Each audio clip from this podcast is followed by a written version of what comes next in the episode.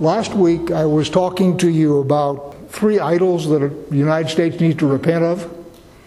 I got these from Doug Wilson, who's a pastor up in Idaho. The first one was conceit, which is that the individual is supreme and you're a law unto yourself. The second one was evolution or science, which is there's no meaning. This universe just is, and there's no eternal meaning. And third one is secularism, which means that we can govern ourselves simply by exercise of reason. Just by way of reminder of what I talked about last week. Well, it turns out that in idol worship there are hierarchies. And those three idols that I have just rattled off for you are in fact subordinate idols, and there is an idol above them all which is what I want to talk about today. Most of you have heard variations on this before. There's three lists of 10 in Scripture. So you have the 10 statements of creation in Genesis. You have the 10 plagues which destroyed the world, in air quotes. It didn't destroy the world, but it destroyed the world system. And then you have 10 statements at Sinai which are recreation of everything in a new way. The old had been destroyed and passed away.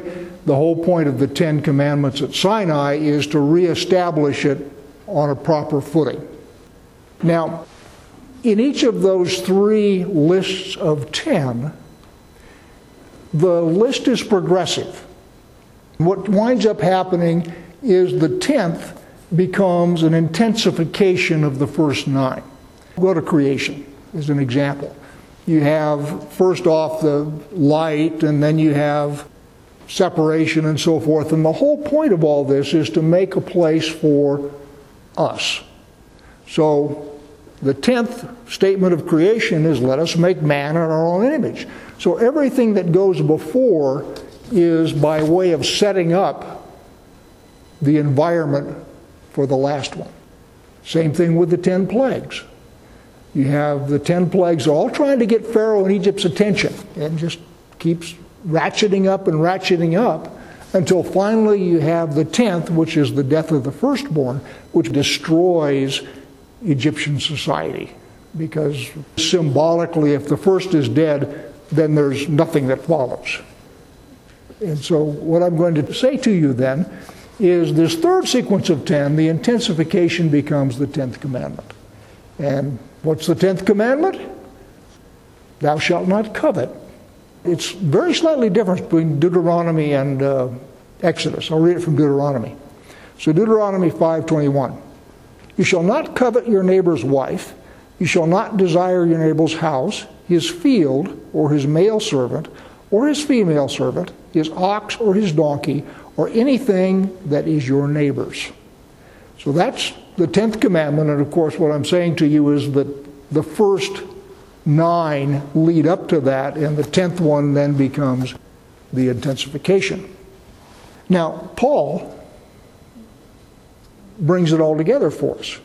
Because what Paul says in both Ephesians and Colossians, and I will read it from Ephesians, I'm in Ephesians 5, verse 3. But sexual immorality and all impurity or covetousness must not be even be named among you, as is proper among saints. Let there be no filthiness, nor foolish talk, nor crude joking, which are out of place. But instead, let there be thanksgiving. For you may be sure of this, that anyone who is sexually immoral or impure or who is covetous, that is an idolater has no inheritance in the kingdom of Christ and God. Let no one deceive you with empty words, for because of these things the wrath of God comes upon the sons of disobedience. So, what Paul says is covetousness is idolatry. And I'm going to suggest to you that covetousness is, in fact, the master idol. And the ones that I talked about last time are merely subordinate idols, all of which come under the roof, if you will, of covetousness. That's where I'm going with this. I'm going to give you three words and they are not, in fact, the same.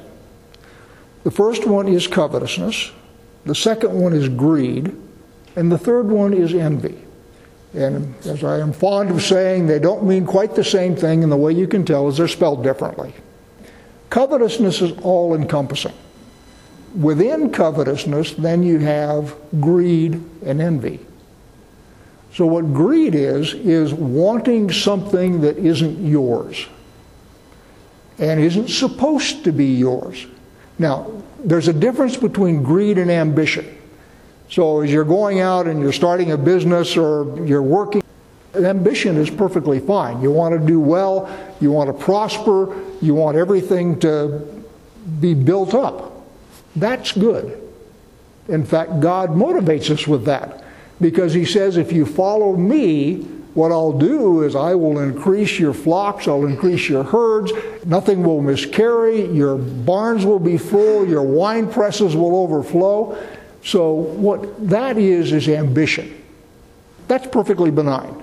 I mean, it can get out of hand, obviously, but it, there's nothing inherently wrong with being ambitious, wanting to do well, wanting to succeed, all those kinds of things. Greed, on the other hand, is when you look at something that either belongs to someone else or you're not supposed to have and you lust after it.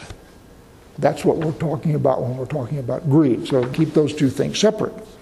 And then envy is again slightly different from greed. You can certainly envy someone his possessions, but mostly you envy someone for who he is. You look at someone and say, Oh man, I wish I could sing like that. That's one I worry about. You look at someone and think, Ooh, I really wish I was as good looking as he or she is, depending on which way you're looking. That's envy as opposed to admiration. Example I use is guys can't help looking. I mean, it's just wired into us. When a pretty girl goes by, we look. And as long as you say, wow, good job, God, and move on, no harm, no foul. But if you start to covet her and she is married to someone else or you're married to someone else, then you become envious and greedy. So, all of these things that we have built into us are normal. God made guys that way because otherwise there would be no next generation. It's something God built into us. It can go afoul and run afoul. Same thing with ambition, everything else. It can all go off in the wrong direction. So, what I'm going to suggest to you is that the idol that the United States is struggling with right now is the idol of covetousness. And what we've got is a whole bunch of grifters. And these grifters have dressed up their covetousness in high sounding words. Now, I'm going to tell a slightly off color joke. Not terribly off color, but slightly, because it serves a point. There was a young lady, and she left home and went to another town to get a job, and she was looking for a place to live. And she found a room in one of those houses, if you know what I mean. And she rented a room there. And after a while, she was talking to a friend, and her friend says, Gee, how is that working out, living in a place like that? I mean, you're church going gal and all that kind of stuff. How's that working out?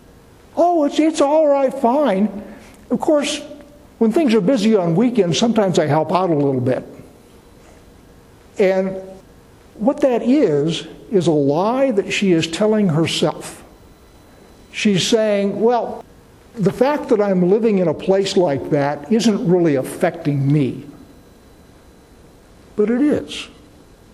And she is able to lie to herself and to rationalize that, well, that, you know, occasionally on weekends, it's no big deal. And what happens in our society is we have covetousness covered up by the same self deceiving set of lies. we could go lots of places with this. Take something like the current social justice wave that's flowing over the country. I'm not covetous. What I'm doing is I am standing up for the oppressed. I am making sure that the powerful don't get away with oppressing the weak. Does that sound familiar? Well, no, that's actually not what's going on. What those people want is they want the power, the status, and the property of somebody else. And they are dressing it up in high sounding words. I only help out on weekends. That's what's going on. Mostly it's a grift. Take, for example, Black Lives Matter. Well, Shazam, the founder of Black Lives Matter has been able to buy five multi million dollar houses. Wow! Social justice is really profitable. What I'm suggesting here is we're dealing with covetousness. We are not dealing with any high sounding moral principles. And it's an idol. Same thing with Antifa. We are standing up for the oppressed. We're speaking truth to power. We're making sure that these people don't get away with that stuff. And oh, by the way, we're going to have the power, we're going to have the status, we're going to eventually be able to take the property. Your isms communism, socialism, fascism, Nazism, all those isms are variations on the theme.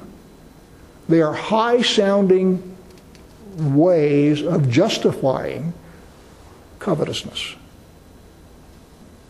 That's the base emotion and that's the base idol that is behind all of these things. Now, God has set up a system. We can't ever live under it for more than about 20 minutes, but God set it up right, okay? And because we're human and we're subject to frailty and falling, we don't do very well at it. But if you look back, his system was set up under the judges. And of course, you've all read the book of Judges, and you recognize that it takes about 20 minutes and Israel goes off into the weeds. But the system that he set up is families where you have a hierarchy. The family takes care of itself when the family can't take care of itself, there's a judge that you can go to to settle a dispute. Otherwise, the government never messes with you. And in fact, you remember the speech that Samuel gave to Israel when they said, We want a king just like everybody else. What he says is, Okay, but you're not going to be happy with it because the king is going to take your sons for his armies. The king is going to take your daughters to be his servants. The king is going to take your land and give it to his court. The king is going to do all sorts of things that never happened before. That's what God says through Samuel. Don't get me wrong, I'm not anti government. That's not what I'm saying here. Because people being what they are, there has to be some structure. As I say, we can't live under total freedom for more than about 20 minutes. You have Cain and Abel. And Abel had something that Cain wanted. Cain was envious of Abel because of Abel's favor in God's sight. So what he did? Killed him. Joseph and his brothers. His brothers were envious of Joseph's status in the eyes of their father. They coveted the love and affection that their father showed to Joseph. And so, what they did in that covetousness is they got rid of the guy. And then maybe we'll get some too. And notice that it didn't work because in today's reading, as far as Jacob is concerned, Benjamin's the only son he's got. So it didn't work. But it's covetousness. Eve listens to the serpent. because there's something that she wants that she can't have. And the serpent offers her a better deal. That's covetousness. So, covetousness is the master idol. All of these other idols that we are dealing with are simply subordinate to that. That's why it's the 10th commandment. That's why it's so hard to keep. And we all have trouble with it. We truly do. We all look at someone who is better at this, more wealthy, more whatever, and there's this little thing that goes through us of, why him and not me? Very normal. And that's why God says you can't do that. Because what it does is it then leads to all of the other Ten Commandments. You wind up bad mouthing the guy, destroying his reputation, murdering him, taking his wife, disrespecting. That's the whole purpose of honor your father and your mother. If I had been born to a better set of parents, I would be very rich. And not only that, I would have a whole stable of gals, and I would have this and that and the other thing if I'd been born to better parents. Honor your father and your mother is specific against covetousness. You become grateful for what you have been given. And there's your next step. The attitude that you need to cultivate to get rid of covetousness in your life is gratitude. That's God's specific against covetousness. So, in the case of your parents, being grateful to your parents for having brought you into the world and raised you up and doing all the things that they've done for you, imperfect as I'm sure it was. My parents were imperfect. I'm sure if you asked my children, they would say that I've been pretty imperfect too. Certainly not me, right? no. but the point is, if my attitude toward my parents is gratitude, what that does is it scotches that covetousness at the source. Same thing with God. If your attitude toward Him is gratitude, then you can look at the world and you can be grateful for what you've got and you can put the things that you don't have into proper perspective. That's what gratitude does for you. It gives you perspective. I'm sure you all watch the daily riots. Has anybody noticed any gratitude among those people? I'm very serious. Can you look at any of these people and see gratitude? All you see is this place is unjust. This place is racist. This place is classist. This place is terrible, and you need to put me in charge so I can fix it. But there's no gratitude there. And that's the antidote to this conscious gratitude. And listening to y'all's prayers this morning, gratitude is welling up, grateful for what God has done, grateful for what God is doing. And what I'm telling you is that is specific against covetousness. That's your weapon to get you out from under it. So keep doing what you're doing, which is being grateful to God for all of the things that He has done for you. Be grateful to your parents, in my case, in memory, for what they did for you. And yeah, everybody comes from a dysfunctional family. We all did, everybody. But there are still things you can be grateful for. Find those and focus on them. Be grateful for the things that come into your life that you're not expecting. Happens to everybody. Things will happen to you that, oh, gee, that was nice. And learn to look at those in gratitude, not as, well, yeah, but I didn't get this, which is covetous. So, gratitude's your weapon.